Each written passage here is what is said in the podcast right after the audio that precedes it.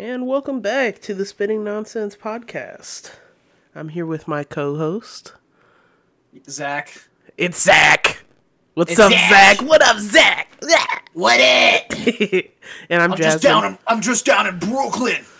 oh, why are you angry? Everyone from Brooklyn is angry. oh yeah, yeah. You're probably right Yeah. about that. Yeah. So, uh, how's your- the how's the first week of school been? Or Uh, no? Do you, have you started school? No, not even. Nope. That's I not- don't start till. fair. I know, right? I have. And I get off before you. I think. Like That's not that's not fair either. it's crazy. I start after you and stop before you. Well, I have a spring break. Uh, I know it's in March. It's like mid March, and it's like a week long. I don't know if it's gonna be in the same time yours is gonna be though. Maybe it might overlap a day or two or something like that. and We can get some recording done in those days. Good because that's the plan. Oh, but um. Yeah, but how's uh, the how's besides the week? yeah, besides that, like I just got my textbook. I only had to order one textbook this semester. Everything else is like uh, DDA, like the digital Yeah. direct access. I'm gonna try to find free textbooks because I don't want to buy textbooks right now. I don't even think I need textbooks, but it's like recommended reading. So yeah. Yeah, I feel that. Um. I only the need it for technical writing, and then like my 3D animation one is like included in the in the thing, and which I'm taking 3D animation this semester. So I'm that's exciting. 2D, I'm, I'm taking animation two, which is basically 3D animation. We're using the the uh, uh program Maya. oh, you're that. using Maya yeah better than uh, so- fucking using I'm learn- SketchUp yeah. So I'm gonna learn how to use Maya. because that's what we have to Um, use is fucking SketchUp, which I don't even understand Yeah. because I'm not building goddamn architecture. Um. Fuck you. No, I'm playing. I'll, I'll, I'll figure it out. I Yeah, dude. Two screen. My basement room is almost done. Yeah, I saw the picture. It looks cool. Yeah, man. Like I was down there grooving all day, building shelves, and you know, I have I have half of a, a coffee table laying all over the ground, and I have to finish building that. It's one of those coffee tables with like the hidden compartment under it that like lifts up into your lap. Oh, that's cool. By the way, I, I just looked at what you sent me like ten minutes ago. What the hell? What? Oh, the thing I told you, bro. I said incoming, and like I guess you thought just you meant like on the computer or something. I didn't know you meant over the phone. No, over the phone, over the phone. Oh yeah. man, it's it, it, it's really it's really putting my mind to the test right now. Yeah, I know. That's why I said it. You're like, what? And I was just like, here, incoming. I'll send it to you. Uh, Yeah, but, I- but besides that, yeah. you know, like Cookie still got that fucking cough, and that sucks. yeah, she's Getting old, getting old. Yeah, old, older at least. She's already old as is. I'm getting older too. Yeah, uh, but I have my screenwriting classes, which are cool, but it, it is a lot of work from what it looks like, which shouldn't be bad. I got And one of technical them- writing. Yeah, one of them at least. Like I have two classes that are internet only classes, so they have due dates, but we don't meet at all. So you just do the work and then turn it in. That's nice. All of my classes, well, actually, excuse me, three of my classes are remote, and then one is fully online. That's cool. I have classes every other day, Monday, Wednesday, Friday, and then I'm off Tuesday and Thursdays. So I am actually glad about that because I am trying to at least do more work. On yeah no that's I, I was telling you that's my exact schedule. I i school monday wednesday friday and uh work tuesday thursday. But i'm free at nights. Uh i think my my latest Same. class ends at like six or something like that which is a good enough cutoff time on wednesdays for us to record like we normally do so. Yeah, latest class is at latest classes on each day are three o'clock. So, and then I'm good. yeah i'm not about early classes i'd rather shift my whole schedule than wake up before i wake up you know Well, I, the only early class I have is uh, my Zoom class at nine o'clock on Wednesdays only. Yeah, So, see, that's too yeah. early. I wouldn't be able to Well- wake up for that. It's it's okay. It it's not too bad, I think. But um, Yeah. yeah. I'm. If you can't notice, uh, the fans or audience listening, um, I'm back at school, so we aren't together. So the audio is going to be probably not as great and crisp as it was before. You know what? like, Um, it actually sounds much better now that you did whatever the hell that you did. I what hap- what I did is that my friend helped me change something about like our uh, IP or something. Not, not, it's not the IP uh, because that's not what it is. I just can't remember what exactly what he told me to do, but it helped us uh, change uh, what I guess server our internet. I don't know, but it made our ser- our internet run run better. So Yeah, sounds good to me. yeah, But uh, do you want to you want to get uh, cracking on these news stories for the week? yeah, we don't have a lot of out there news, but we have a fair amount of news that you might enjoy, uh, nerdy or not. So uh, I think all of it's pretty nerdy. all of it is pretty nerdy, but this first one's not. Well, Yeah. no, hold on. This Okay. is nerdy. What are you What are you talking about? Okay, Like okay, scientific, it- bro. It's sciency, sciency. Which is nerdy. Yes. Okay. Just just get into it. just, just, just fucking talk, Jen. Good. But um, Earth is spinning unusually fast, and we could have to delete a second. and we're gonna be thrown off of it. we're just gonna we're gonna fall off the edge, as the flat earthers would say. The Earth is gonna yeet us into space. Exactly. Yeah, um pretty much according to timeanddate.com, the earth spun faster uh than in 2020 in 2020 than in other time in the past 50 years with the 28 shortest days since 1960. Um, in fact, the speed increases could change how we keep track of time. As reported in the Telegraph, uh, experts and astronomers warn that timekeepers may need to introduce a negative leap second in order to stay accurate. Leap seconds are used to accommodate differences between atomic time and less precise solar time. Have also been used previously to solve the issues. Uh, however, a leap second in 2012, which was funny that it was 2012, uh, a leap second in 2012 wreaked havoc across the internet with Reddit, Yelp, Mozilla, and others reporting Y2K-esque crashes due to the shift. Uh, yes, that little amount of time, you know, can still be a very big deal. It's literally one second, but uh, yeah, but still. yeah, like, some one- experts have called for an end to leap seconds entirely, uh, opening that they are a relic of a past age since much of the world relies on atomic time today. Yeah, eventually we're gonna go off of Stardate. Yep. Yeah, just like in Star pretty Trek. much. Uh, yeah. Uh, I mean, I don't know. Doesn't seem like it does much, but it. it like I mean, said, like it varies. Like Earth's rotational speed varies uh, due to the motion of tides, the atmosphere, the planet's core, other factors like snowfall People. on mountains, people. Yes, yeah, completely. a lot like of factors. it has a lot of factors into it, but, But- 2020 was the fastest year. It still surprises us with its anomalies each day, yeah, even though that 2020 is over, it isn't though. And now we're into 2020. I know. One, so- It's December 42nd or 43rd rather. Well, it's it's the first. It's the first slash second wave. Well, no, Wave. 2020 Don't was the pre-wave, and now we're in the first wave of the 2020 uh, decade. Because So that was the P wave, and now we're on the S wave Yes, in terms of uh, earthquakes. yeah. So uh, we're we're gonna see an, an increase in uh, in c- catastrophic events happening. So we'll see we'll see what comes up after these next few years, but. Uh, yeah, Yeah. Uh, but moving on from real life news into movie news. Yes, moving Uh, on. I'm excited about this one. I'm glad that they Pool they announced it. 3 has been confirmed in the MCU to be R rated. Rated Yes. R, Deadpool 3, and MCU backup. Whoa, whoa, whoa! It's it's a good thing that this is happening because this the issue when uh, Fox got picked up by Disney was oh are they gonna turn all- Deadpool like the ser- like the the movie franchise into a PG thirteen movie? Which if they did that, of course they're gonna make jokes and stuff about like the rating being changed. what, breaking the still wall, able like in the movie, is what you're saying? yeah, wall breaking, meta wor- meta world talking. Yeah. uh, fourth wall breaking, stuff like that, because that's a Deadpool trait.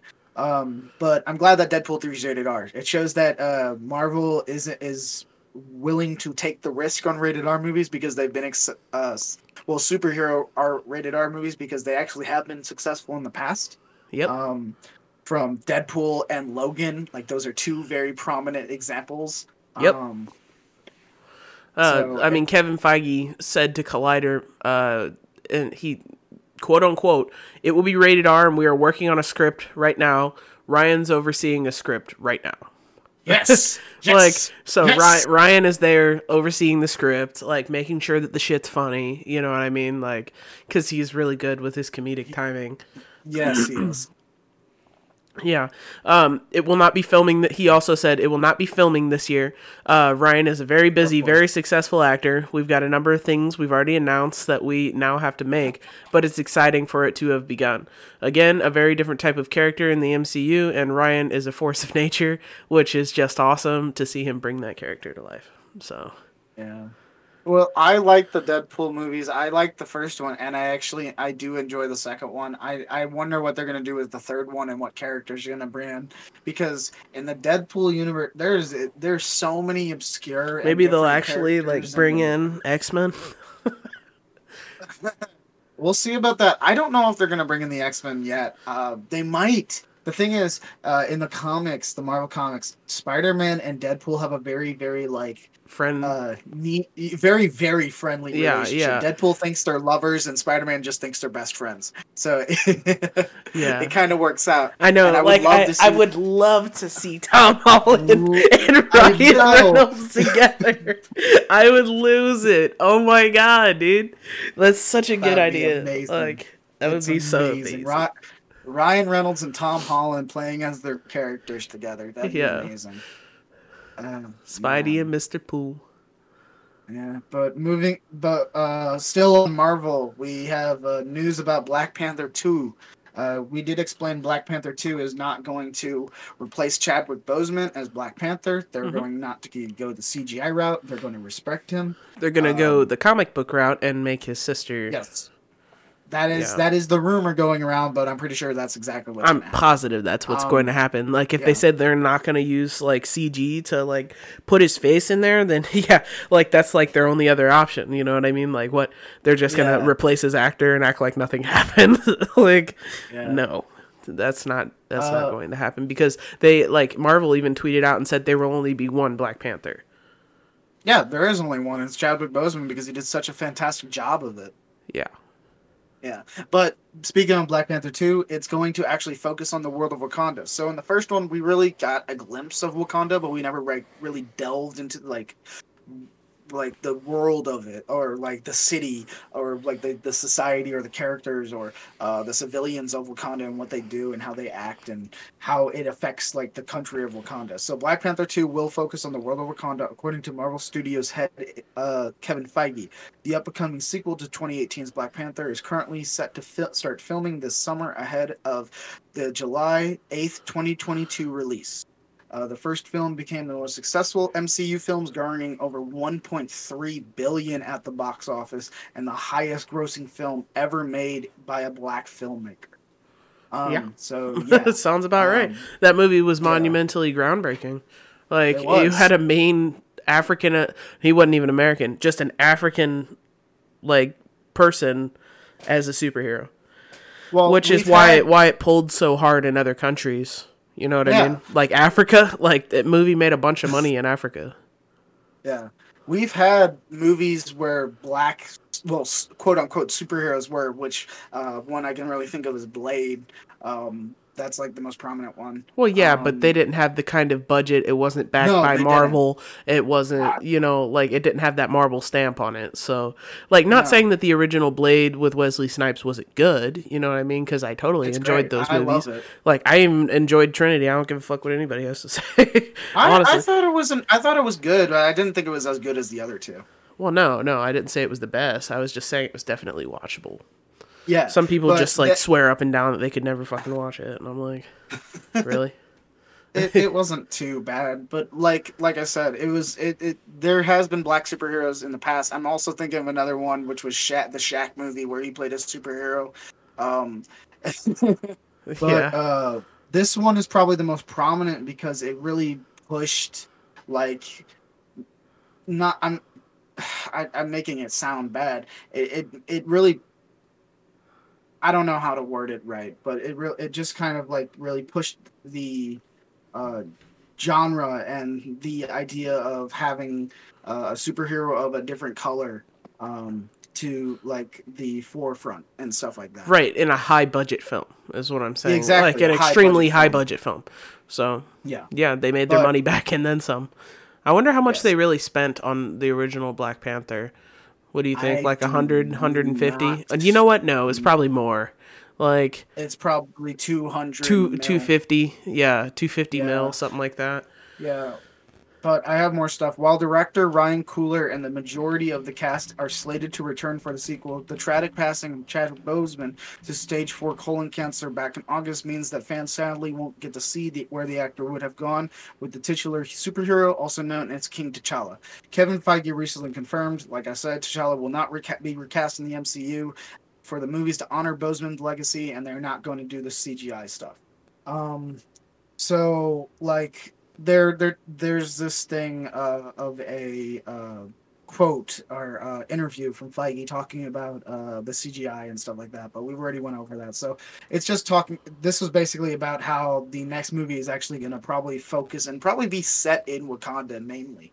I looked it up. It's two hundred mil. You were right. Yeah, Yeah, it has uh, made a six hundred and fifty-seven percent return. good. Three times what it what it what his budget was. So. Avengers Endgame's budget was 356 million and they made 2.798 billion back. Yeah, So- I expected that. I expected that. Yeah, biggest yeah. Marvel movie of all time. Endgame. Literally, no though. doubt. Literally though, 356 million dollar budget. Like I what don't- the fuck? Here, here's the thing with Endgame. I don't think there's gonna be ever another Marvel movie as big as Avengers Endgame.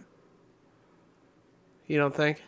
No, really, because like that was like the main thing that that storyline, that saga from starting of Iron Man back in 2008 all the way up to Endgame. that was the Avengers saga. That was like Avengers Age of the Ultron spent more than Endgame. Like on their it? budget. Yeah. So Avengers Endgame had 356 mil and Age of Ultron had 365 mil. Yeah, but uh, Endgame, you know, made that 2.4 billion, and uh, Age of Ultron yeah, only yeah. made 1.4 billion. Yeah. So, But they all of them still made an amazing return. You know what I mean? Like Oh, no, nobody's course they- of complaining about that. like, yeah, they're massive, successful movies, and it's a massive, successful franchise, and it's gonna go on for years and years. So, Yeah. um, they're all spending like over 200 now on each one. Yep. Pretty well, Yeah, no, over but they have the- 150. Well, we'll say 150 to be have- safe. Like, They have the money and they have the budget, so yeah. um, yeah. But moving on to more Marvel slash Sony stuff, uh, we got Oh, the you got budget stuff for Green, Jared- the budget for Green Lantern was 200 million dollars, and they only made 219 million dollars. Oh, that's sad. I know. For speaking of Ryan Reynolds, no, I'm playing. I'm playing. Um, but what did no, you you said? You said this is the Sony Marvel deal uh, where they make. Uh, this is uh, by the people that make Venom, uh, the people that made the Spider, the early Spider-Man movies before it got. Uh, it's another Sp- uh, Marvel Sony deal where this is about Morbius, Jared Leto's Morbius. And if you don't know who Morbius is, he's basically a va- vampire anti-hero in the Marvel universe. Um, yeah, looks So- like Jared Leto. he look like he would be a fucking vampire anti-hero, doesn't he? You look at him. Uh-huh. I don't like Jared Leto Yeah. as a person. I like his music and I like his acting, but as a person, he is shit. Same He- thing with Adam. Levine. He's, yeah, they're both kind of dicks in person, but their acting and music is pretty good. Uh, but Jared Leto's Morbius movie has uh, been delayed seven months. Um, so this is probably because of COVID nineteen. Sony delays the release date of Jared Leto's solo Morbius movie by seven months after the successful relaunch of Spider-Man as part of the Marvel Cinematic Universe. Sony restarted plans to create a shared universe of their own. The box office success of Venom in 2018 only bolstered these plans. Um, I know Venom wasn't a critically good movie. Like critics didn't really like the movie, but I know fans really liked the movie. I actually enjoyed the movie. I thought it was cool. Um, Um, I- I, thought it was a little bit disjointed. The character creation was nice. You know what I mean? Like some of the some of the CG bothered me originally before they fixed it because they did go back and fix it. Um, Yeah. that was one of those movies that went back and got fixed. But Yeah, yeah, overall, I give it you a know a six Yeah, out of work- ten. Like Yeah, It's they're working on a second one. failing. Yeah, yeah. It uh, it made a return, so like they made a profit. Yeah. They're gonna turn around and spend more money. So Yeah, which they're going to try. Uh, hopefully, they improve on it and make it better. Um, but one of the many projects they're working on is Morbius, which stars as Marvel's living vampire. The film wrapped production in 2019 ahead of the release that was planned for summer 2020. So this movie was actually planned to come out in summer 2020, but because of COVID, it basically uh, got pushed back. Um, so just a few months after launching the first Mor- Morbius trailer, Sony had to readjust their plans because of coronavirus. Um, Sony announced today uh, that Morbius will no longer come out on G- March 19th, 2021. The studio elected to delay the next installment of Sony Pictures universe of Marvel characters by seven months. Morbius's new release date is October 8th, 2021. So this is actually going to be 15 months after the original release date. horrifying. Yeah. 2020 But really it- just fucked it up for everyone.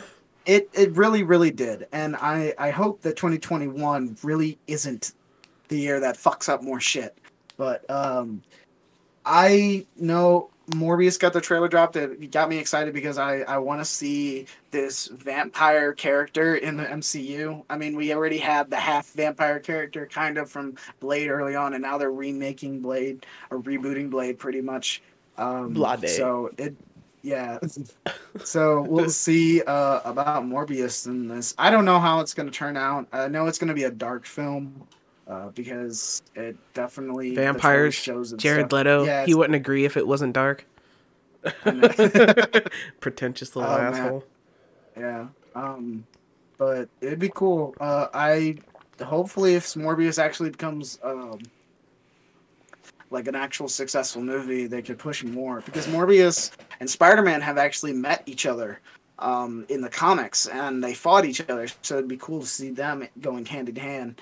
Uh, same with Venom and Spider-Man. I know there's been talks about that ha- maybe happening in the future. That would be some great fanfic. You know what? Never mind. Never mind.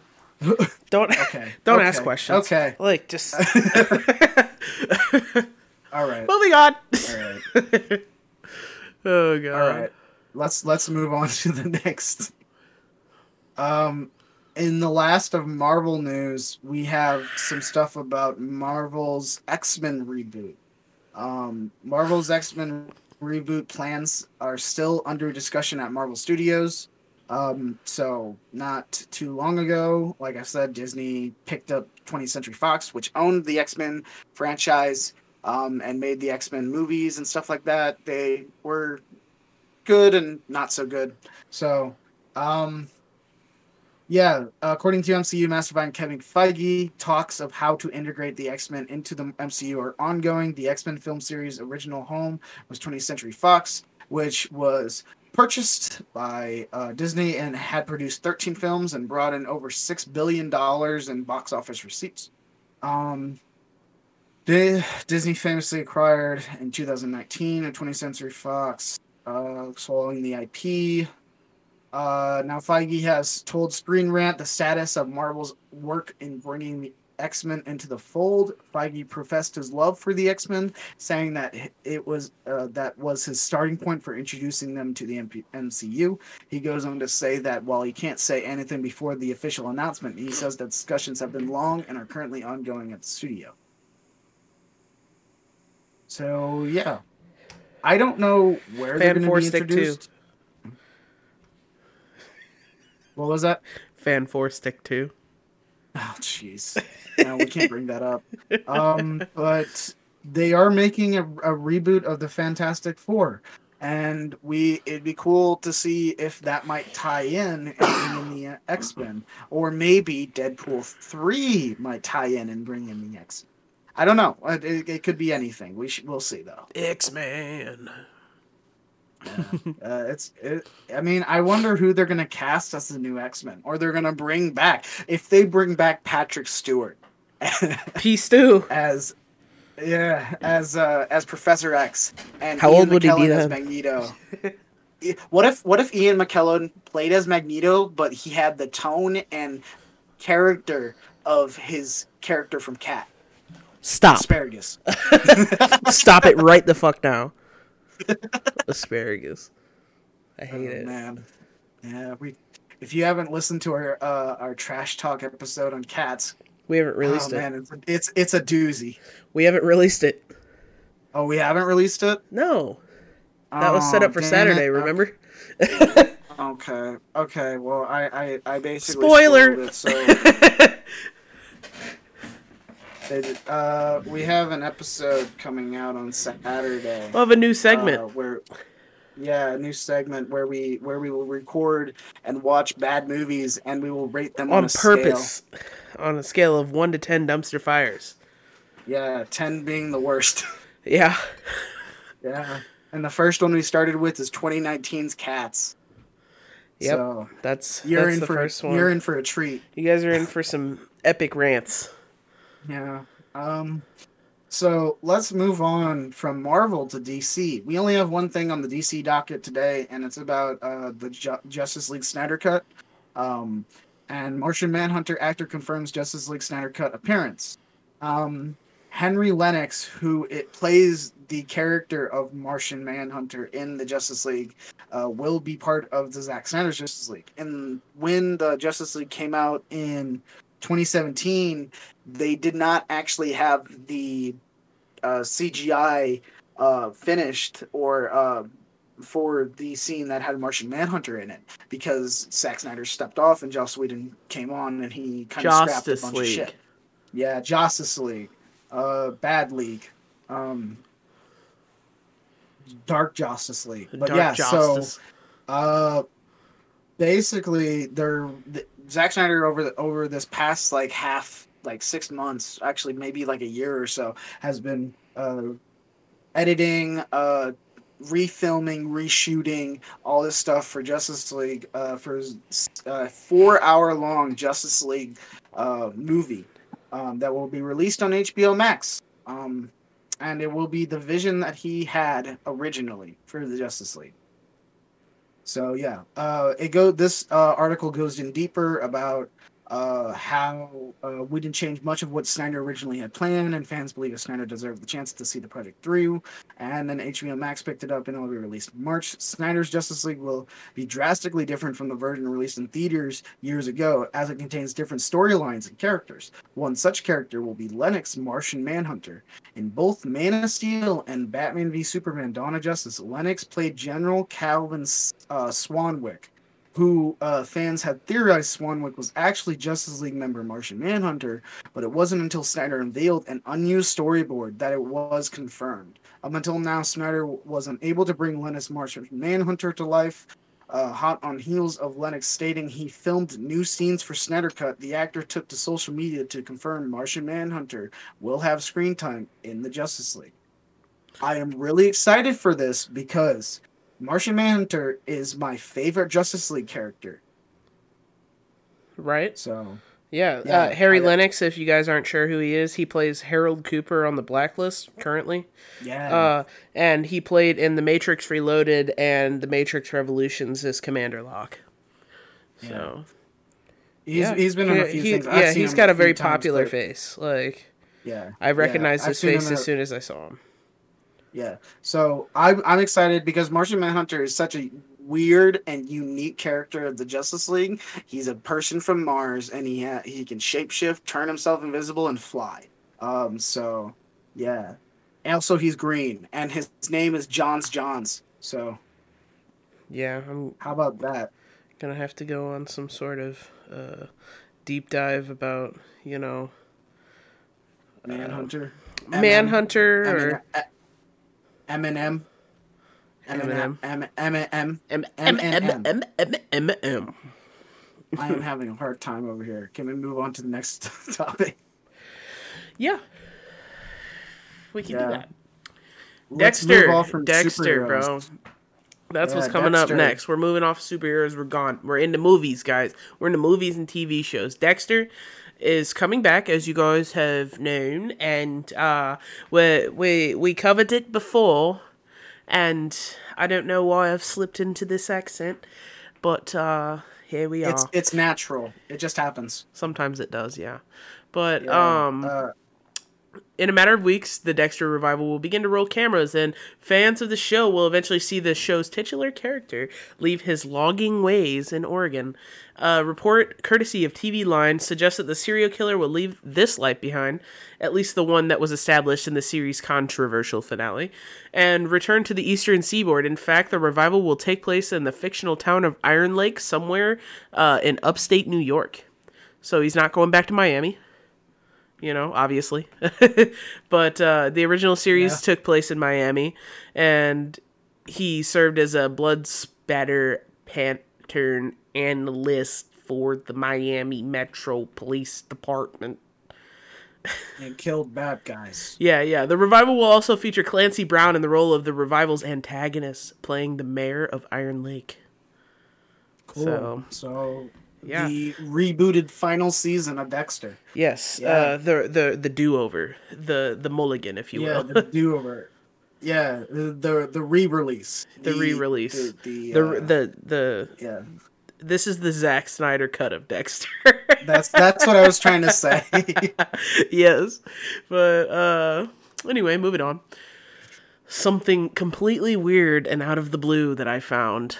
Um Andy Samberg. Noah Hawley, and Ben Stiller are assembling for an Apple Studios sci-fi project.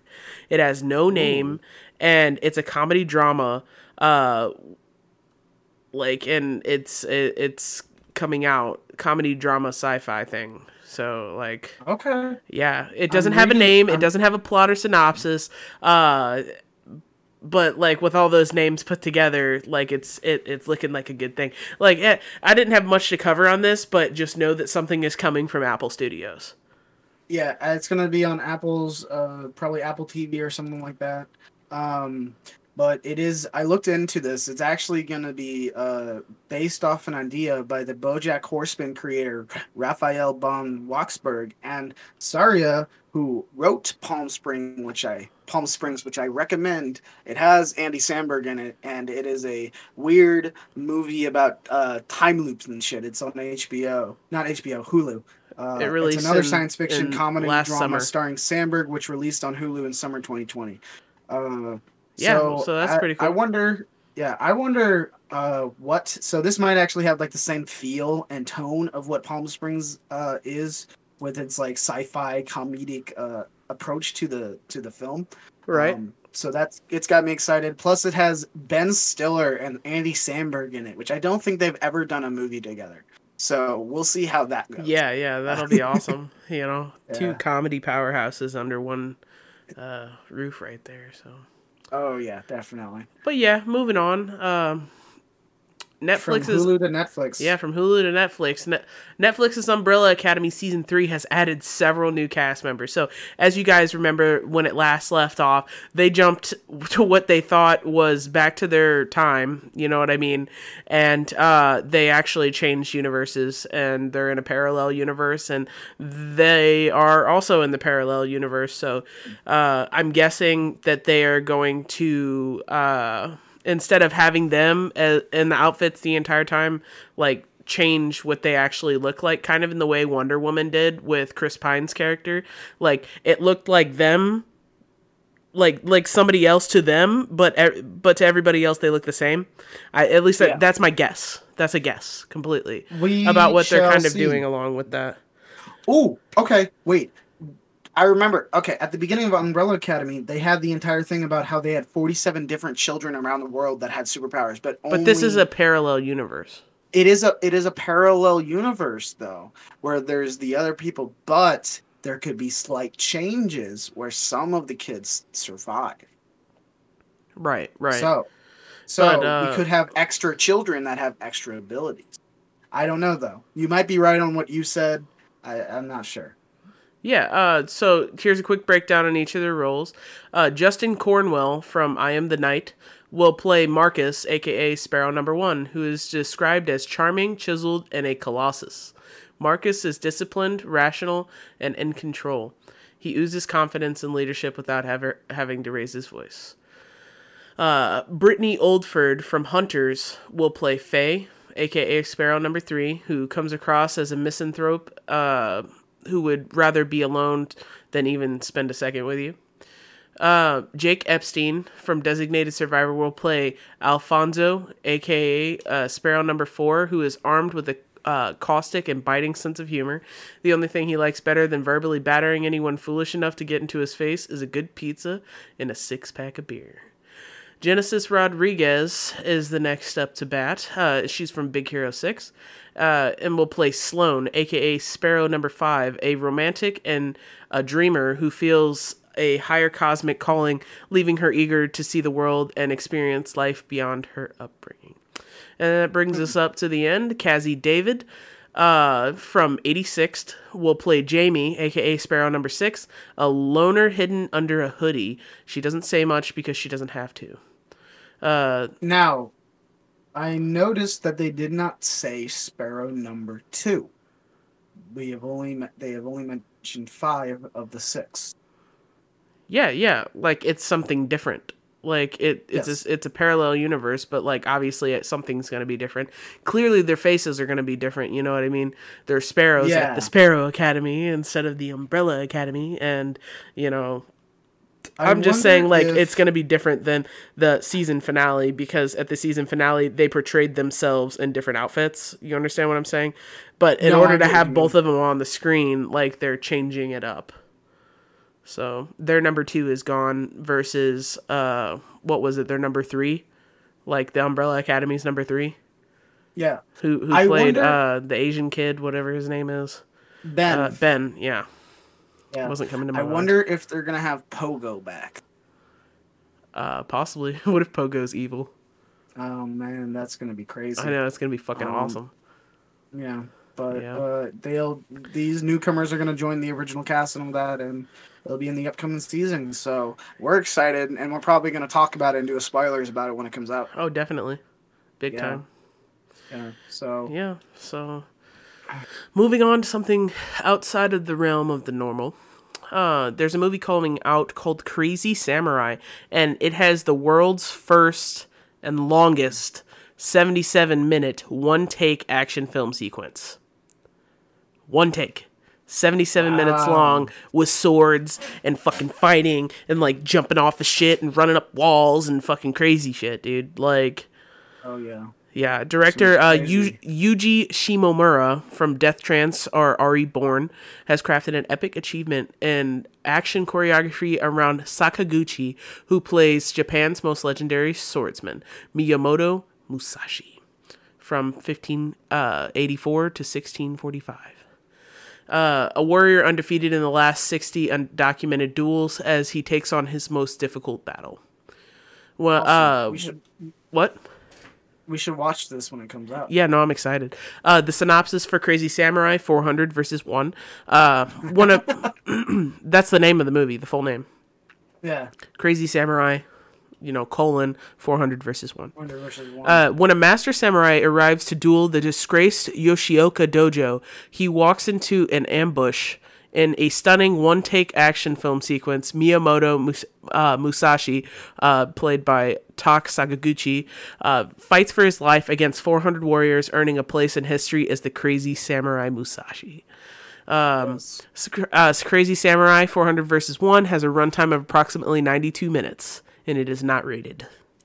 Okay, that's gonna be cool. I mean, we both are. Uh, we both uh, uh, like have a guilty pleasure for an, uh, an Asian movies or well, yeah, Asian Japanese culture, or- you know. Chinese we'll movie, we'll just go with Asian culture, you know, yeah, because I love like, all of it. I mean, the food, one- the movies, Oh, yeah, the the definitely. anime. The- you know what I mean? Like, Yeah, one of the films I can think of that definitely stood out was Train to Busan when we watched it together. yeah, that one Um, was like a South Korean film, I think. Yeah, but still really, really good. Yeah, no, that was that one was Yeah. really awesome. I want to watch Yeah, the so- the next one and the prequel. Yeah. So this is like in the same kind of realm, like not realm, but like um style of just like intensity of Asian films where it's just crazy as shit and it's so like action packed and whatnot. Um and with this thing it's kind of like a biopic slash action film from what it sounds like. yeah, yeah. Yeah, so that's gonna be cool. Um. Moving on, moving on. Um, We're going from Asia to New Zealand this time. Lord of the Rings. Just traveling the world. The the show synopsis confirms it's set thousands of years before the movies. My precious. My precious. We're gonna see Gandalf as a child. Yeah. Uh, Yeah. Amazon's upcoming Lord of the Rings series takes place thousands of years before the movie, according to the show's synopsis. The acclaimed Peter Jackson helmed trilogy based on author J.R.R. Tolkien's epic fantasy novels was a box office smash, leading Jackson to direct three more movies based on the Tolkien's on Tolkien's The Hobbit. Uh, which all six of those movies are fan fucking tastic, by the way. Um, the franchise has also spawned a multi-season TV series from Amazon that is currently in the works, and that's what we're here to talk about, guys. Uh, after production was shut down at the start of the coronavirus pandemic, filming on the adventure series is once again now underway in New Zealand, where Jackson's films were also shot. Uh, since the show was first announced three years ago, there's been plenty of speculation regarding where and when the show will take place and which Lord of the Rings characters would be featured. It was reported back in 2019 that the series would take place long before the events of the Lord of the Rings Fellowship of the Ring. Uh, the new Middle Earth show will be set in the Second Age, 3,000 years before the films, which are set in the Third Age. Uh, the show reportedly has a $500 million budget. Wow, we dude, this is gonna look fucking awesome. Uh, which would make this the most expensive TV series in history. With a five season with a five season commitment, the series has already been renewed for a second season. Oh no. Now more details are emerging about the upcoming adventure series as a synopsis has been revealed. So I hope that they did five seasons worth of writing instead of just coming out with one season worth of writing that- and then flying by the seat of their pants. You know what I mean? That's what I hope too. So I mean, I know a lot of shows that like now are they probably like, the they they probably did write a f- full five season arc. You know what I mean? Because like that has to bubble up. Like each They season's gonna have like their mini bubble. You know what I mean? But it, it'll have an Mhm. overarching bubble. Like that Yeah. gets popped, like in the way that the armies fought each other at the end of the Hobbit. You know, the battle of the Yeah, five yeah. armies. That's what it all led up to. Yeah, And uh, but I'm like shows nowadays get like the second season renewal like before the the Like first The season Witcher? comes out. The Witcher like The got Witcher. renewed uh, before it even came out. Yeah, but like, now it now it's like renewed for three seasons. I think Mm, they cool. like just straight up greenlit another two seasons for it. All right. Um, but yeah, um, I'm crazy. I'm ready to see what this is gonna look like. I wonder if they're gonna focus on like the elves or the dwarves or uh wizards, dragon. I don't know. I know, dude. is- it's got is- five hundred million dollar budget. We were just talking about budgets, dude. Like Endgame had a three hundred and fifty six million dollar budget, that's and that was fucking Endgame, dude. We'll see. that movie was like three hours long. how okay. I want to know Game of Thrones total budget Uh, for that final season, it doesn't matter because they fucked it up one For- point actually, five for- billion for six and seven for the whole series. for the whole series. Okay, well that's seven seasons, and you know you Okay, divide that out. I have- like each of the I have- actors was getting paid like fucking buku cash by the time season five rolled around, dude. Season one was only 171 million. Season See, that makes was sense. 40 million. Yep. Season three was 300, 378 million. That shouldn't go up anymore. 396 billion. That shouldn't go up Season- anymore.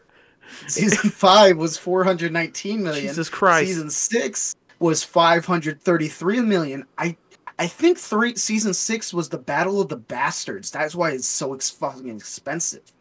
I might be wrong though. I it don't has- know, it's been a man. while. Like season Yeah, six and season shev- seven shouldn't have even Yeah. been like that. Like Season just seven ridiculous. dips back down to 453, and then season eight goes back up to 525. We don't talk about season yeah. eight. Everything past season six was fucking god awful. I Well- I was like I'm not gonna watch it I'm not gonna watch it and then I watched all of it up until the time where I had ended up watching the entire last season week by week and I was just like fuck We this shit. watched it, and we watched the last season together, and we both well, we watched the last episode together, and we both decided that was a shit episode. That was bad. That was a bad ending. Yeah, dude, we hated it. they what did they what did they call what's his face in the wheelchair, dude? Uh, don't I know I was geeking about it for like days. So John like Snow King No is- Legs or some shit like that. It was so fucked up. it was no like like in a non joking way. I think they really did call him like King No Legs or something. Like oh oh Brand the Broken. Oh my god, Yeah. that's what it was, dude. Like I fucking lost it. I was like, why, why? Like you could have named him Brand the Brave. You know what I mean? That even would have sounded better. But Brand the Broken. So the person who made the most money out of Game of Thrones it was Jon Snow, making five hundred million dollars from Yeah. that show. Uh huh. Sounds about right. Yeah.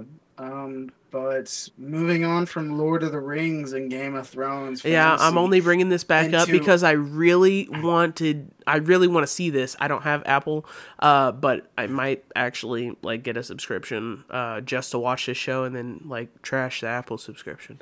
But um, Cherry, we talked about it like at least a couple of weeks ago with Tom Holland.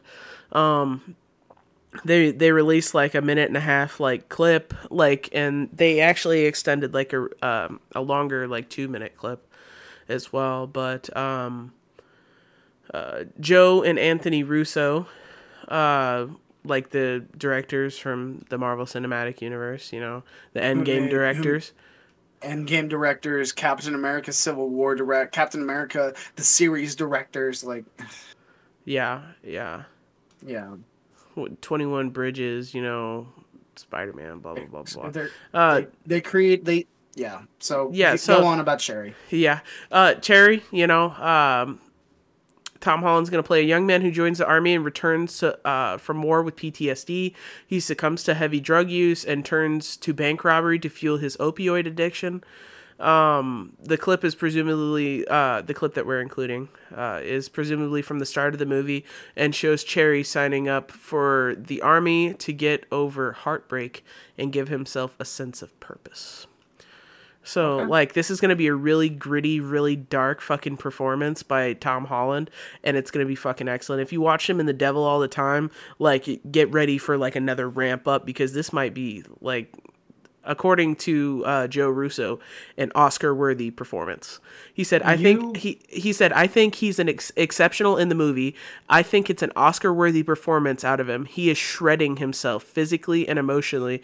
This is a movie that spans decades, and he is playing a very complicated individual who is a drug addict and suffering p- from PTSD, and as a bank robber and a, and in a failing relationship. It's a very complicated role." It is because we've seen like the different versions of his character that they showed off before they showed the teaser trailer.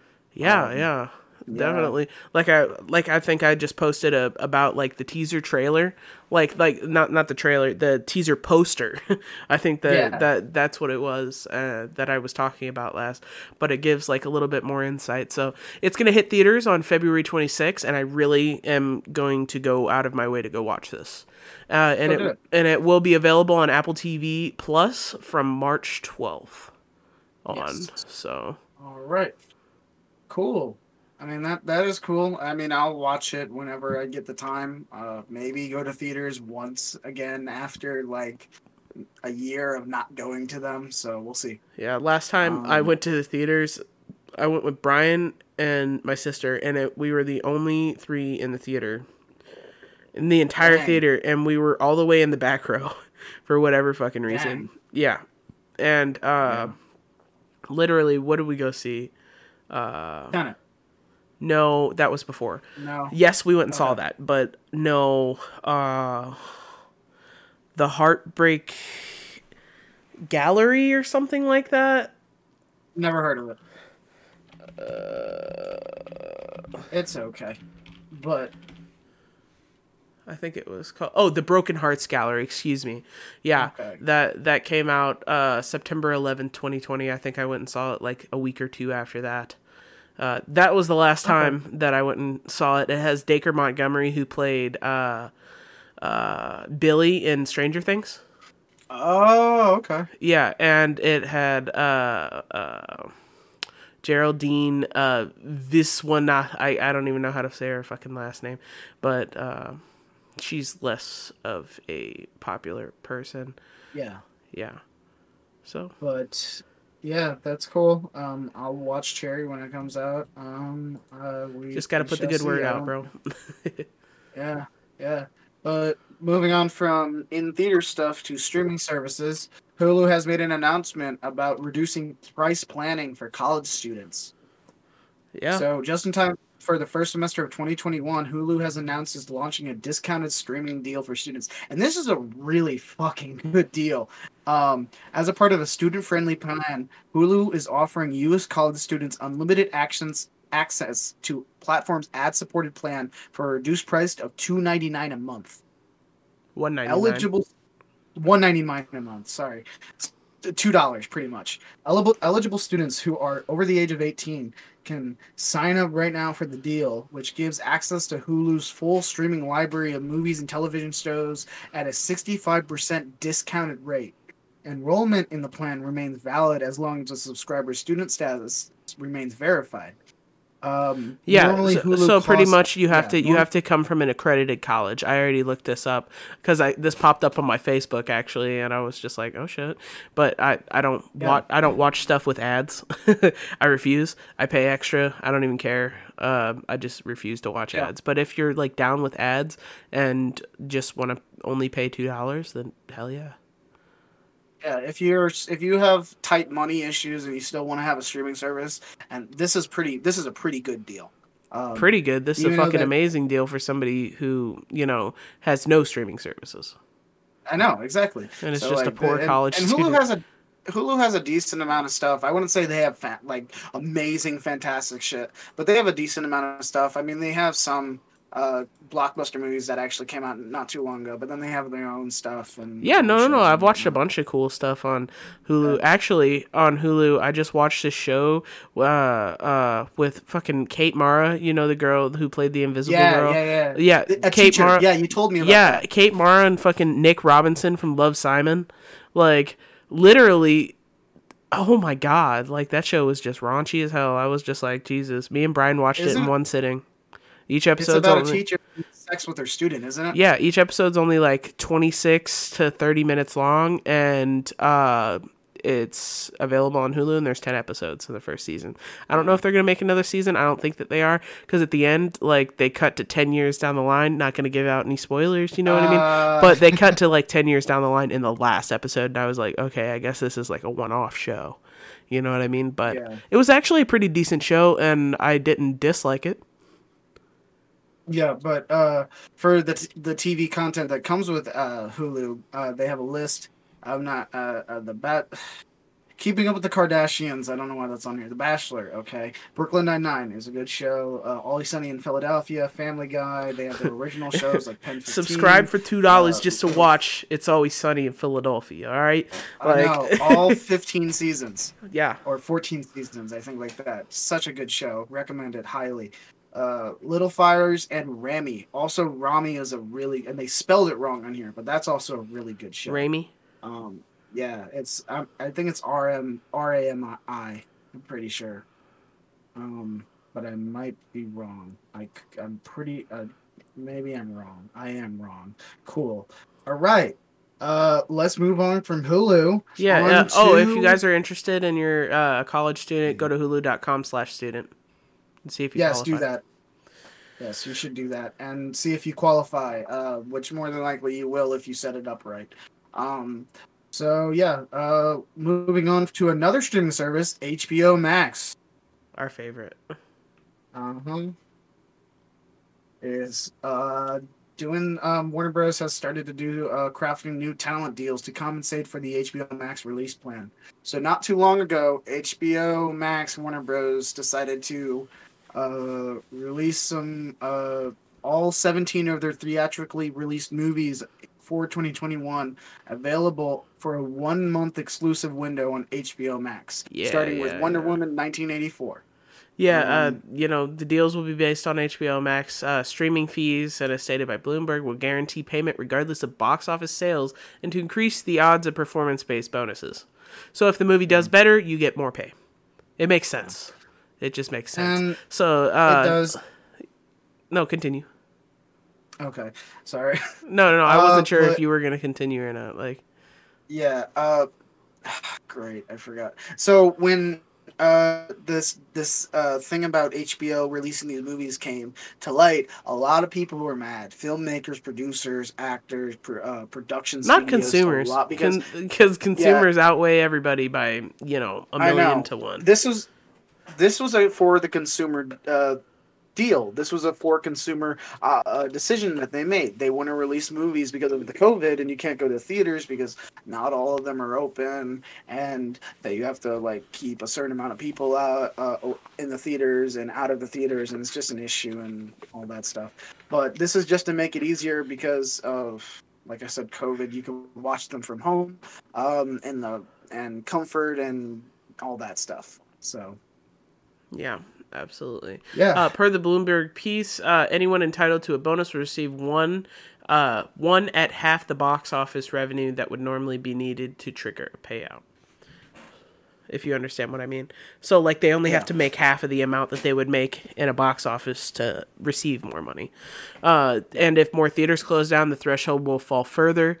A stipulation called the COVID nineteen multiplier. So, uh, if Warner Ooh, Brothers is set, yeah, if uh, Warner Brothers is setting the standard, you know what I mean. This might like them releasing this detail might encourage other movie studios to release through streaming platforms you know what i mean uh, or actors and directors and filmmakers might request that the movie be released through there so that more people can watch it and they have a better chance of making more money yeah. So that it sounds like a win-win for both sides with this deal. Uh, those who would normally participate in profits from box office receipts will continue to do so, as well as benefit from on-demand and online sales. Cast crew and profit participants will get paid out of from the fee that HBO Max will pay Warner Brothers for a particular movie, or the 31-day window.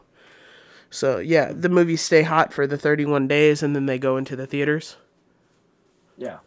Essentially, Which is which is pretty it's a pretty good deal. I mean, it gives people a month of access to the movie and watch it as many times as you want. yeah, you have less than away. two weeks left to watch Wonder Woman if you're gonna watch it on HBO Max. Yeah. It, it um, leaves in 12 days. Yeah, but uh, I know still some directors are not happy about the deal, such as Christopher Nolan being one, and uh, now M Night Shyamalan not being a fan of the deal. Shamalama ding dong. Yeah, but uh, we'll see as time goes on how uh, this will play out. So, Right. yep. Well, Um, on that note, I think we're going to take a break in order to further, you know, promote advertisement on this channel. We will see you right in a second because that makes Yes. sense. Back with gaming news. Back with gaming news. Goodbye.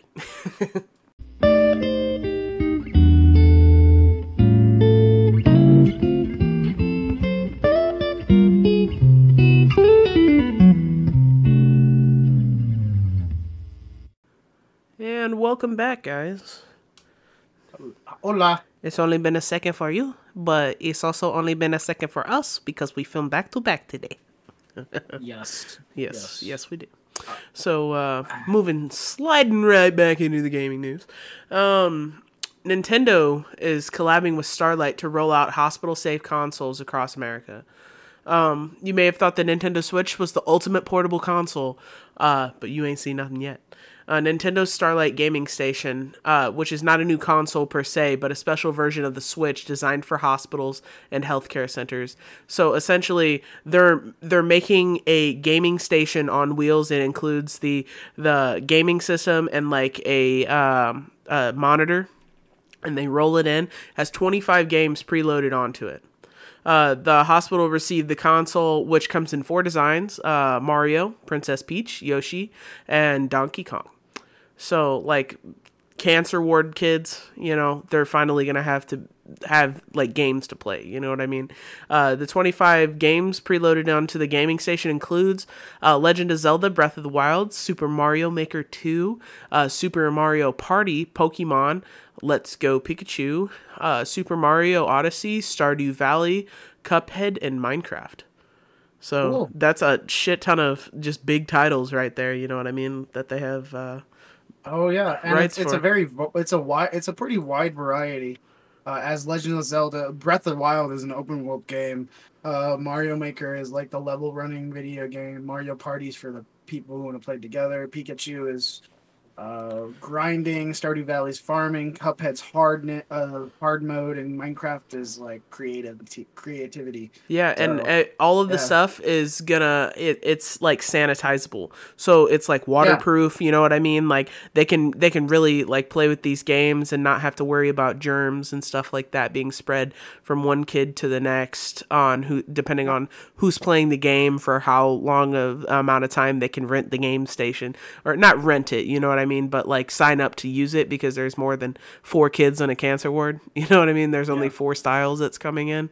But uh But Yeah, I'm that's- looking at the, the, there's a picture that shows what the game station will look like. It actually looks pretty nice. Yeah, yeah, I was looking at the picture as well. Uh, Starlight themselves put out a uh, put out a tweet, and they said uh, better than anybody ever could. You know, gaming delivers ha- happiness to kids stuck in a hospital by providing entertainment and much needed distraction from stressful situations. It can even provide emotional support, redu- reduce uh, or resulting in reduced anxiety and improved mood. So Such with yeah, such with Nintendo's family friendly games. That definitely like, yeah, that that's like a, a a push. killer combo. You know what I mean? I know. Like I don't even think And- that they were really doing this for like gain. You know what I mean? Yeah, no. Nintendo has been has been in hot water last year. They did a bunch of shitty and scummy things last year, and it looks like they're trying to pull themselves out of that that rut that they've been in. So uh, it's a good thing to see that they're actually trying to cha- make a change in at least the world. Yeah. Um, yeah, do something nice for once, you know. Yeah, do something nice. Yeah. Yeah. Um, Speaking of doing, ano- yeah, yeah. Speaking speaking of doing something nice, uh, the fans of Ghost of Tsushima crowdfunded repairs to a real life shrine, but they only they set the goal at forty seven thousand five hundred uh five hundred dollars, and they got two hundred and sixty thousand dollars worth of donations, which is That's absolutely amazing. incredible. That that is like the heart of gamers coming together. You understand what I mean? To really do something that's really right, and it and it makes my heart feel so good for being part of. th- These are the things that make me proud of the gaming community. yeah. Yeah, uh, Ghost of Tsushima is known for its picturesque landscapes, but now the community is pitched uh, to make it pitched in to make it more picturesque. Um, a shrine on the actual island of Tsushima was damaged during a recent typhoon. And uh, a priest at the shrine, Yuichi Hirayama, uh, noted the involvement of the game community in a thank you note on the crowdfunding page. The shrine plans to engrave the names of supporters on a stone monument. Uh, we have had a great deal of support from the players of Ghost of Tsushima game set in Tsushima, and I feel that it is God's guidance, Hirayama wrote. I am very grateful for the support of so many people during a cramped life due to the coronavirus and the challenging economic situation. So they raised they raised, you know, what, four times their amount essentially. They raised four times than what they needed. You know, that that can that's so beneficial cuz they can now fix other things that were damaged during the typhoon That is true. I mean, like because they only need they only needed forty seven thousand five hundred dollars uh, to Uh-huh. repair the entire shrine. Now they can go and repair other shrines or build new ones. It- you know what I mean? it's pretty crazy to think that like gamers because when you really think like of people that would help out like uh try to reconstruct a shrine and stuff like that you would think of environmentalists or, or somebody in that field uh, you never really think of gamers really coming together to help out uh, people of a like an, a landmark uh, pretty much.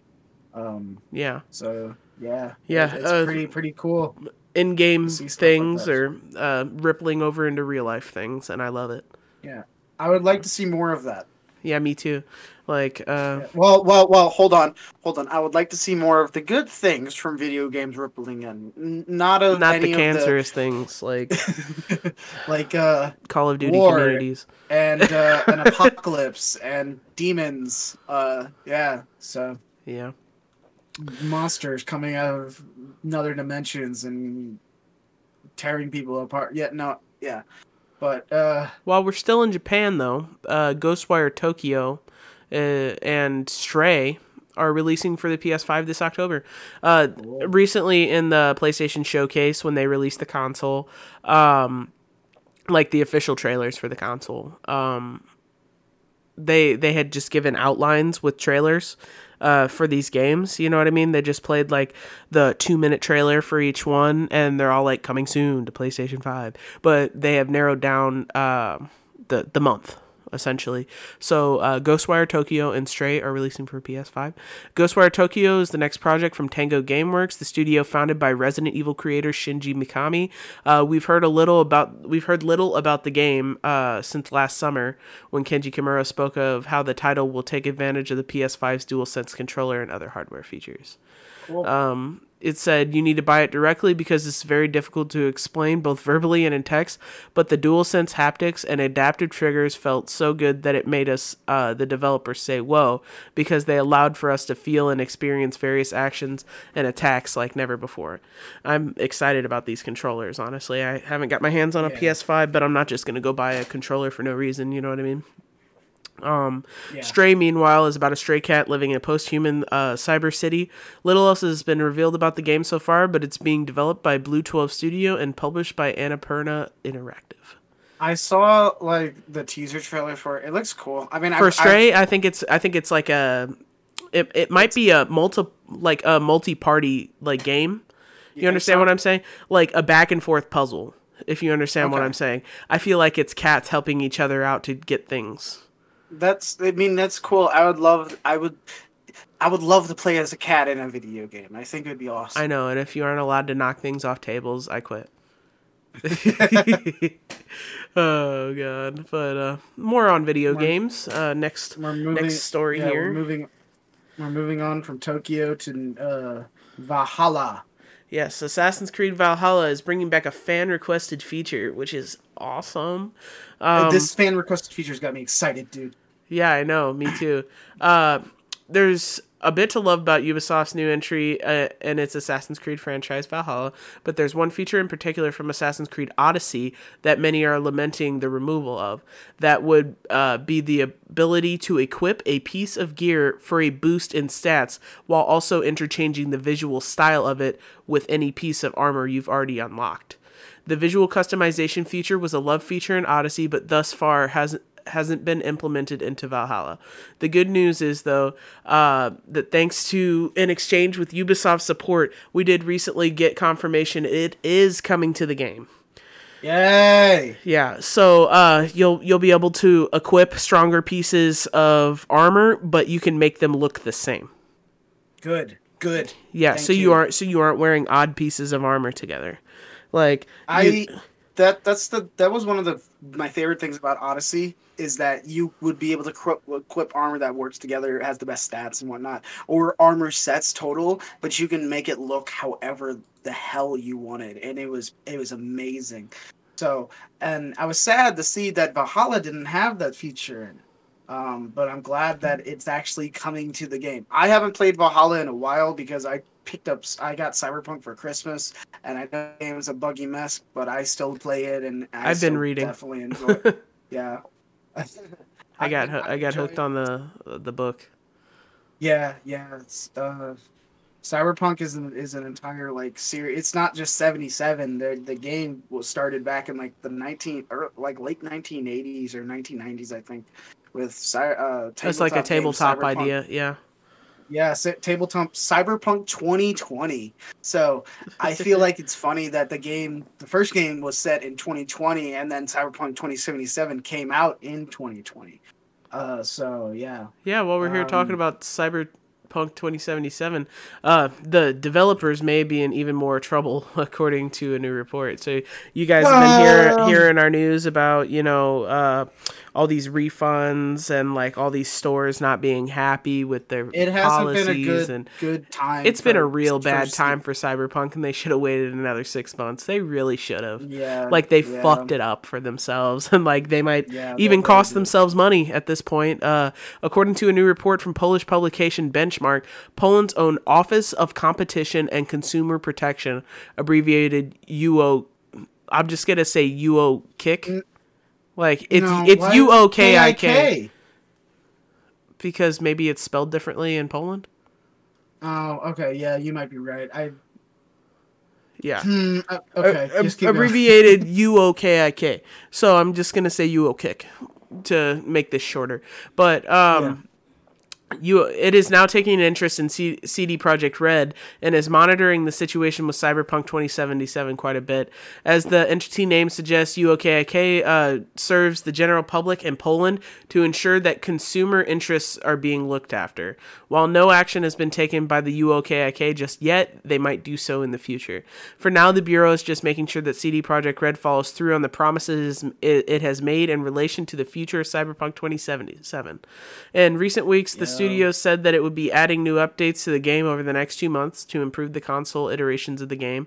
If this doesn't happen as intended, though, UOKIK will uh, or could move to fine CD Projekt Red.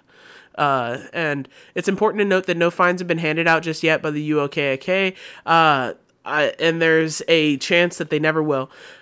Uh, that that said, if the office deems that CD Projekt Red was unfair to consumers in some manner and that the promised corrections aren't enough to satisfy customer complaints, it could fine the studio by a max of ten percent of its annual income.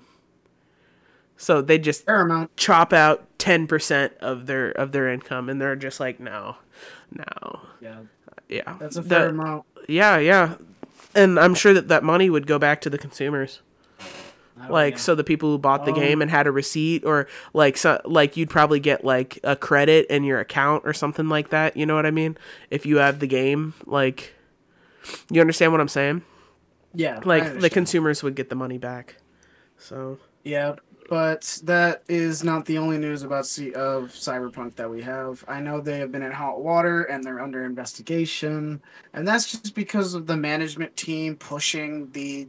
The, the they spent okay in my opinion they spent a lot of money on advertisement and marketing then i feel like they spent they should have spent On the more game? time on development and on the, yeah, buying more developers to you know help? Yeah i know. A drowning ship? And now they're trying to fix it and and i like the game. In my opinion the game has uh, in my opinion the game has a 7 out of 10 on my on my rating the reason why is because the story and the and the gameplay isn't is not bad and i enjoy it and i feel a real connection to the characters in the game and it feels like they're actually alive. But the bugs really bring the rating down. Uh, and so with that, Cyberpunk uh, CD Projekt Red apologizes for Cyberpunk 2077 again, but they're working on new updates, and they have officially a new update roadmap, uh, which unfortunately pushes back DLC for fixes. Uh, and so this might tie in with the last article. Uh, yeah yeah like it like if they don't like start fixing the older consoles soon instead of just like fucking patching fucking issues with like the normal consoles not the out of date ones you know what i mean they're going to get Yeah. fined 10% of their income it's Oh it- yeah, no. So this, so from this article, it's a CD Projekt co-founder Marcin Iwinski shared uh, has shared a new video acknowledging that the studio under underestimated the task of bringing Cyberpunk 2077 to previous gen consoles and yeah promising that underestimated work is a on the game understatement They, it quote unquote underestimated the task, and Yeah. literally they underestimated the task. Um, promising that work on the game will continue. The update also addresses questions about why console review codes were distributed later than PC and reveals a new DLC roadmap that, among other things, pushes the planned next gen console update to hopefully sometime in the second half of 2021. So they're not working on the next gen updates; they're working on the past gen updates, which I'm actually that's that's a good sign. The initial plan, Iwinski explains in the video, was to make the game look epic on PCs, then adapt it to consoles afterward. Despite the age of the PS4 and the Xbox One consoles, the job, quote unquote, did not look super difficult at first. he says, Yeah, I know. we knew the hardware gap, yes, but ultimately, I think that time has proven that we've underestimated the task. yeah yeah the so they went on record saying that they fucked up They, they literally, they're I like, I like that they're acknowledging that they fucked up bad. Not a Yeah, lot of yeah, like, studios do that. he, they literally just went on record essentially and said we underestimated the task which means in nicest language possible that they fucked up They did. And if you really look into it, they pushed their developers to work 100 hour weeks. They uh, they pushed marketing and advertisement on things that didn't really get implemented into the game at all, or just cut content. what Um, you they- you underestimated like it's just it's unbelievable. it it, it, it it really shows like I if management really took the time and looked into like what needs to be updated Dude, and this what needs last to be fixed and Oh they God. shouldn't have released it for this next quote gen this la- this last quote in this paragraph like as we got closer to launch we saw significant improvements each and every day we really believed we delivered the final uh day zero update yeah, they really believed it yeah they believed so hard it didn't happen Now, this is not coming from developers. This is coming from the management team. I Yeah. know the developers are under fire, but you can't really blame the developers. I'm not upset with the developers. I'm upset with this fucking dumbass who pushed his fucking developers almost to the fucking brink of quitting. You know what I mean? Like, I know. and uh, working 100 hour fucking weeks and just not getting It's- paid it's- enough for it and then the game fucking flopping on them which fucking bit them in the ass on both ends the developers feel bad the fucking management team like they know know that they fucked up and now the entire fucking world the entire gaming community knows that they fucked up CD Projekt Yeah, Red just another- said I fucked up like It's a, it's another No Man's Sky situation. that movie So, that that movie that game's not going to be stable for the next 2 years yeah. Um, the difference between PC and console reviews is stark. The PC version has an 86 out of 100 and uh, ex- uh, uh, uh, score on Metacritic compared to the 56 for PS4 and X 61 for Xbox One. Yeah, they the dis- fact they that- distributed the review codes later uh, on fucking consoles than they did on PC to make their game look better. Yes, they did. That's exactly and what this whole fucking thing is just saying. Like Yeah. that's just so crazy And- to me. It's they really didn't they really messed up and i'm hoping that they really learn and they work to fix the game and it does look like If it's with even- that they have they have fixable listed- at this point because in two years the the game's not going to be brand new anymore. There's going to be fucking walkthroughs for it. Everybody's going to have fucking seen it through their favorite fucking YouTuber. What's the point of playing the game? Well because they're also going to release the new the two new expansions that will come out i don't know when In but they're gonna be- 2022 or 2023 is what I'm saying. i'm not I don't think they're going to come out in 2023. More than likely, they're going to come out in 2022. And yeah, but that's still that two these- like these- like almost two full fucking years from now. Like that's just that's that's crazy to me. Like normal games have fucking uh DLC updates after 6 months if that. Like and now they have to Not fix their the- they have to not- fix their old console stuff and then they're going to go back and patch the new console stuff and then they're going to work on the DLC. Like they're like, "Oh, yeah, that's a fancy way of saying they put up a roadmap, quote unquote." Like and it's really just oh uh yeah we should have released the game a year from now uh so that you could have your uh, dlc in six months like a normal fucking game Yes, but still, games do this all the time. Games do this all the time. They come out not complete, and you you're gonna people will have to understand that that's not probably never going to change. Games there are gonna be games that are come out that are gonna be overhyped that are not come this out either gonna be incomplete. sh- like you understand what i'm saying? Destiny like was a full game. You know what i mean? Completely different game than it what it originally started at out as at this point but it was a complete game when it released. It wasn't broken. You know what i mean yeah, people people could not play it yeah. The only so, people who can play um, this game like without any sort of crashes or glitches are people with high-end PCs. Still, I play it and I still have fun with it. Um, Cyberpunk 2077 roadmap has hot, hot fixes that are going to be happening through 2021. Um, and then they're going to release the free DLCs and the next gen updates on 2022 and what it looks like and multiple updates and improvements. Um, so yeah, Yeah, I'll uh, get this game in a, in a year and a half when um the game is half price. you should also uh then they're also like i said the game isn't bad story wise it's actually fantastic I didn't say the Story-wise, game was they- bad story wise. I'm saying the game is not functionable. The game doesn't fucking work. Like no it works it works it works it just it doesn't work the best tell that to the can. PlayStation store. what T- I said tell that to the PlayStation store. They took it off. You can't so, fucking sony can't took it off because they they decided okay this game is not working so let's take it off so nobody else can buy it and So have the so issue. so the that's what they the did. main part that you just said right there was not working. the game isn't finished. The game isn't done. I'm mad at this game. Like it, it has been so overhyped. Like and then it turns out to be actual shite. They should have waited an actual a, an actual nether year. Like I don't care how many fucking times that they push the game forward, as long as they finish the fucking game. Like how are you gonna how are you gonna send out a broken game? Like I That's still just enjoy unbelievable. it. That's all I can say. If if you if you can still enjoy a game even with the issues with it, then that's fine. I mean, that's just my opinion on video games. If you can still have fun with it, even if it has bugs, issues, glitches, whatever, then that's fine. Have fun with it. yeah, yeah. It, that that's if the game is playable. You know what I mean?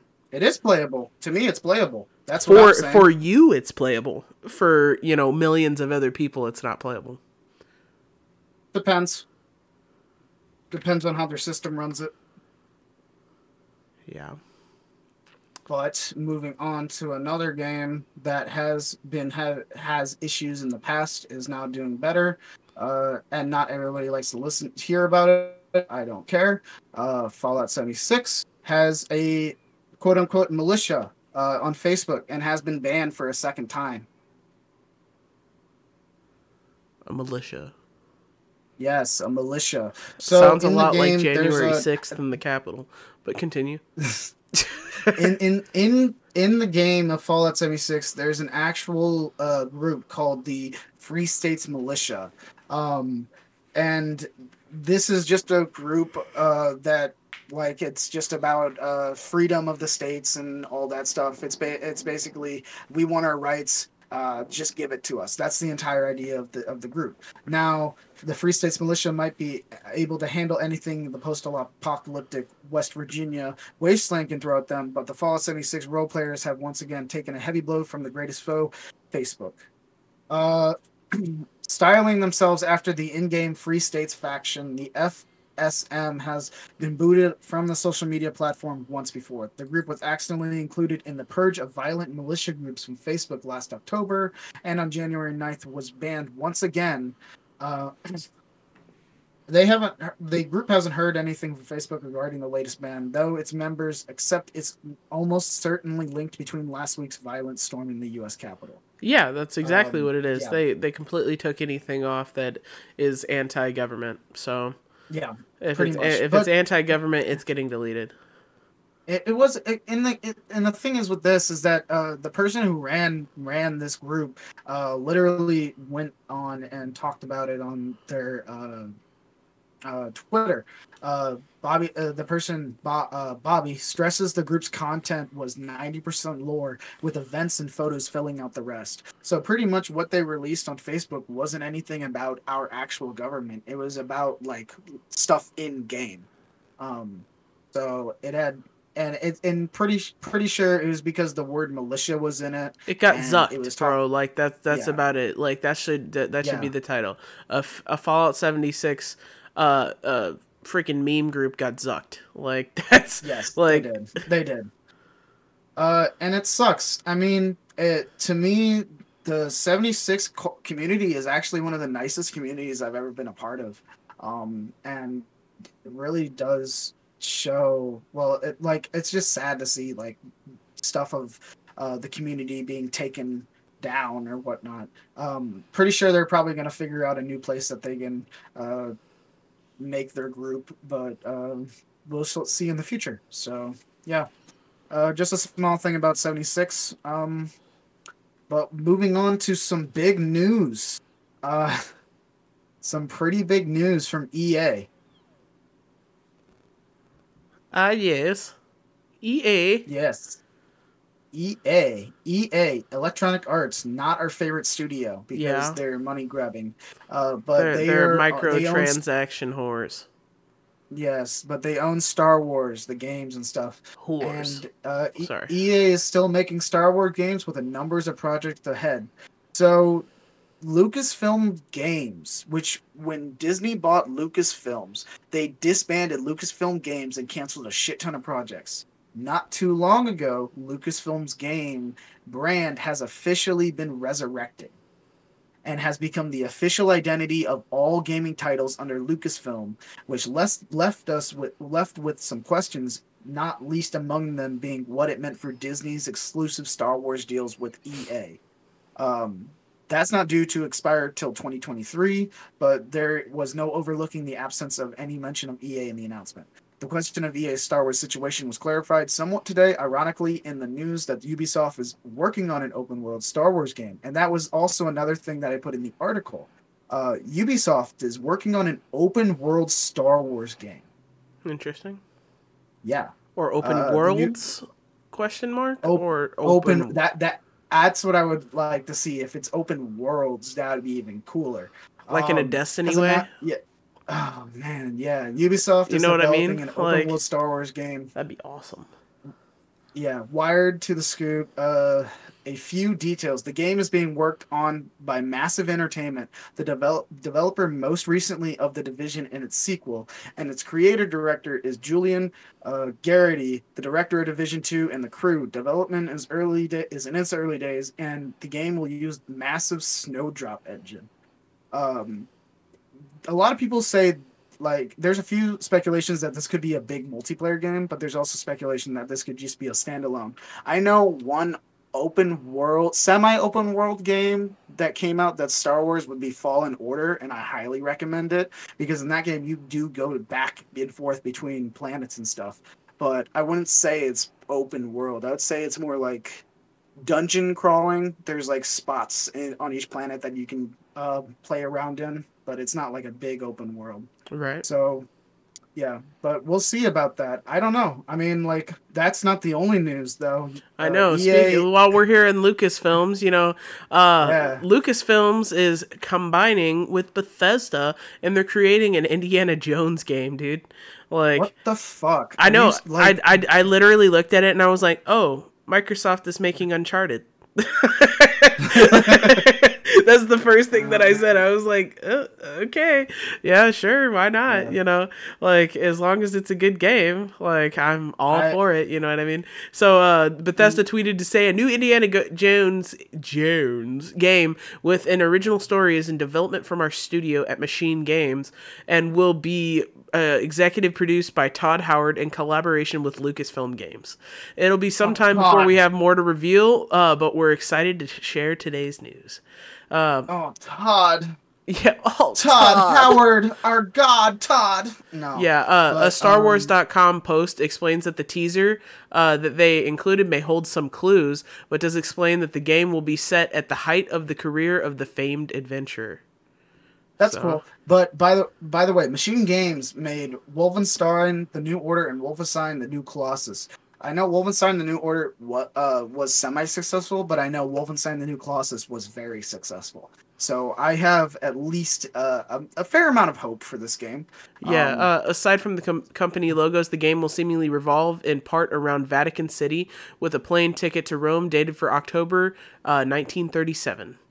Uh, as IGN's Jordan Oloman po- points out, a map including the Sistine Chapel uh, spread out on the desk. No release date, genre, or platforms have been given at time of writing, but one thing is clear: Machine Games will have plenty of ideas for how Indy uh, can dispatch Nazis. yeah, So Yeah. there's going to be lots of Nazis. Yes. yes. I I mean this is this is cool. I never played the Uncharted series because I grew up on Xbox, but I do know about the Uncharted series and how it plays, and I watched gameplay of it, and I really would love to play it at some point. Uncharted but, is uh, literally Indiana Jones It it, it pretty much is mixed in with Assassin's Nathan, Creed. Does Nathan Drake have a whip though? I mean, Does he have a whip? I think he has a whip. Yeah, Like the entire game? not the entire each one of the games. You know what I mean? Like he's different ages in some of the games. Yes, but Indiana Jones' signature thing is that he has his his whip that does everything for him. Uh, Um, so Nathan Drake how, doesn't need a whip because he can climb mountains like a fucking assassin. like in Indiana Jones can jump out of a plane in a inflatable boat and land on land and survive. No, exactly. So- that's that's the same luck that Nathan Drake has. He can he could swim away from an exploding pirate ship and live. You know what I mean? Do you think Nathan Drake was based on Indiana Jones? oh, I guarantee you. Yeah. Yeah, Like, but the game Uh, mechanics in that game are very similar to Assassin's Creed. Yeah. So uh, we'll see how this goes. I don't know. It could be a, a, a first person Indiana Jones game. um, Probably. Let's be honest here. Like, it's definitely going to be a first-person, uh, uh, single-player game, story-driven. Yeah, definitely. But uh, that's not the only thing. Uh, Indiana Jones is getting a new movie in 2022, apparently, uh, which will include conclude the character story. Yeah. Um, Harrison Ford in a wheelchair. Yeah. Like, oh god. All right. Well, I think, think that wraps it up. our- Yeah, yeah, that was the last of our stuff. Like a lot of it was really hooked together there at the end with Bethesda, Lucasfilms, uh, Machine Games. You know what I mean? It all Yeah. just kind of smushed together. But all right. yeah. But we have actually recently changed our uh, our uh, upload schedule, so you're gonna receive our um regular Wednesday podcast, but we have so much content for you guys that we're gonna release on Saturdays too. And if it doesn't come on Saturday, then definitely Sunday. And if we have extra stuff, then we will put it on Sunday as well. Yeah, yeah, like even yeah. more extra stuff. Like so we've got this new uh sec- segment coming up called uh, Trash Talk. If you guys haven't followed us on uh, Facebook, make sure that you follow us on Facebook at the Spitting Nonsense Podcast or on Discord at the Spitting Nonsense Podcast. Um so that you guys can interact with us and uh, be able to see these updates before our weekly podcast. You know? Yep. Yeah. So I just wanted to make sure that you guys knew about that, you know, and uh, that you guys are inhaling all this good content, you know. Uh-huh. Kirby style. Um, yeah. yeah. Um, Anything? Any any closing arguments or statements, uh, Zach? I wouldn't say it's an argument, but it is a fact. Did you know chimps, if they get hungry enough, they will eat their own babies? Yes, I actually did know that. Yeah. It's horrifying. Yeah. Did you know that uh, chimps, when mad enough, rip off other chimps' faces? Yeah, I knew that too. Did Yeah. you know, like, uh, they throw shit as a sign of aggression? Um, yeah, I've seen gorillas do that at the zoo. It was quite terrifying. the amount of force behind a throw. Yeah, yeah. There used to be an open enclosure at the St. Louis uh, uh, Zoo, Uh, and you no. could throw. It has nothing to do with monkeys. It has to do with Oh, okay. bears. Um, Oh, okay. yeah, even worse. So you could you could throw like this ball back and forth uh, with a polar bear. And um, funny funny story is that my mom is one of the people uh, who got that uh, enclosure closed up because uh, a polar bear threw a ball at her head and knocked her out. What? Are you serious? I'm dead ass serious right now. Like, wow. yeah, yeah, yeah. Like some crazy shit has happened to my mom, and one of those things is being knocked out by a polar bear.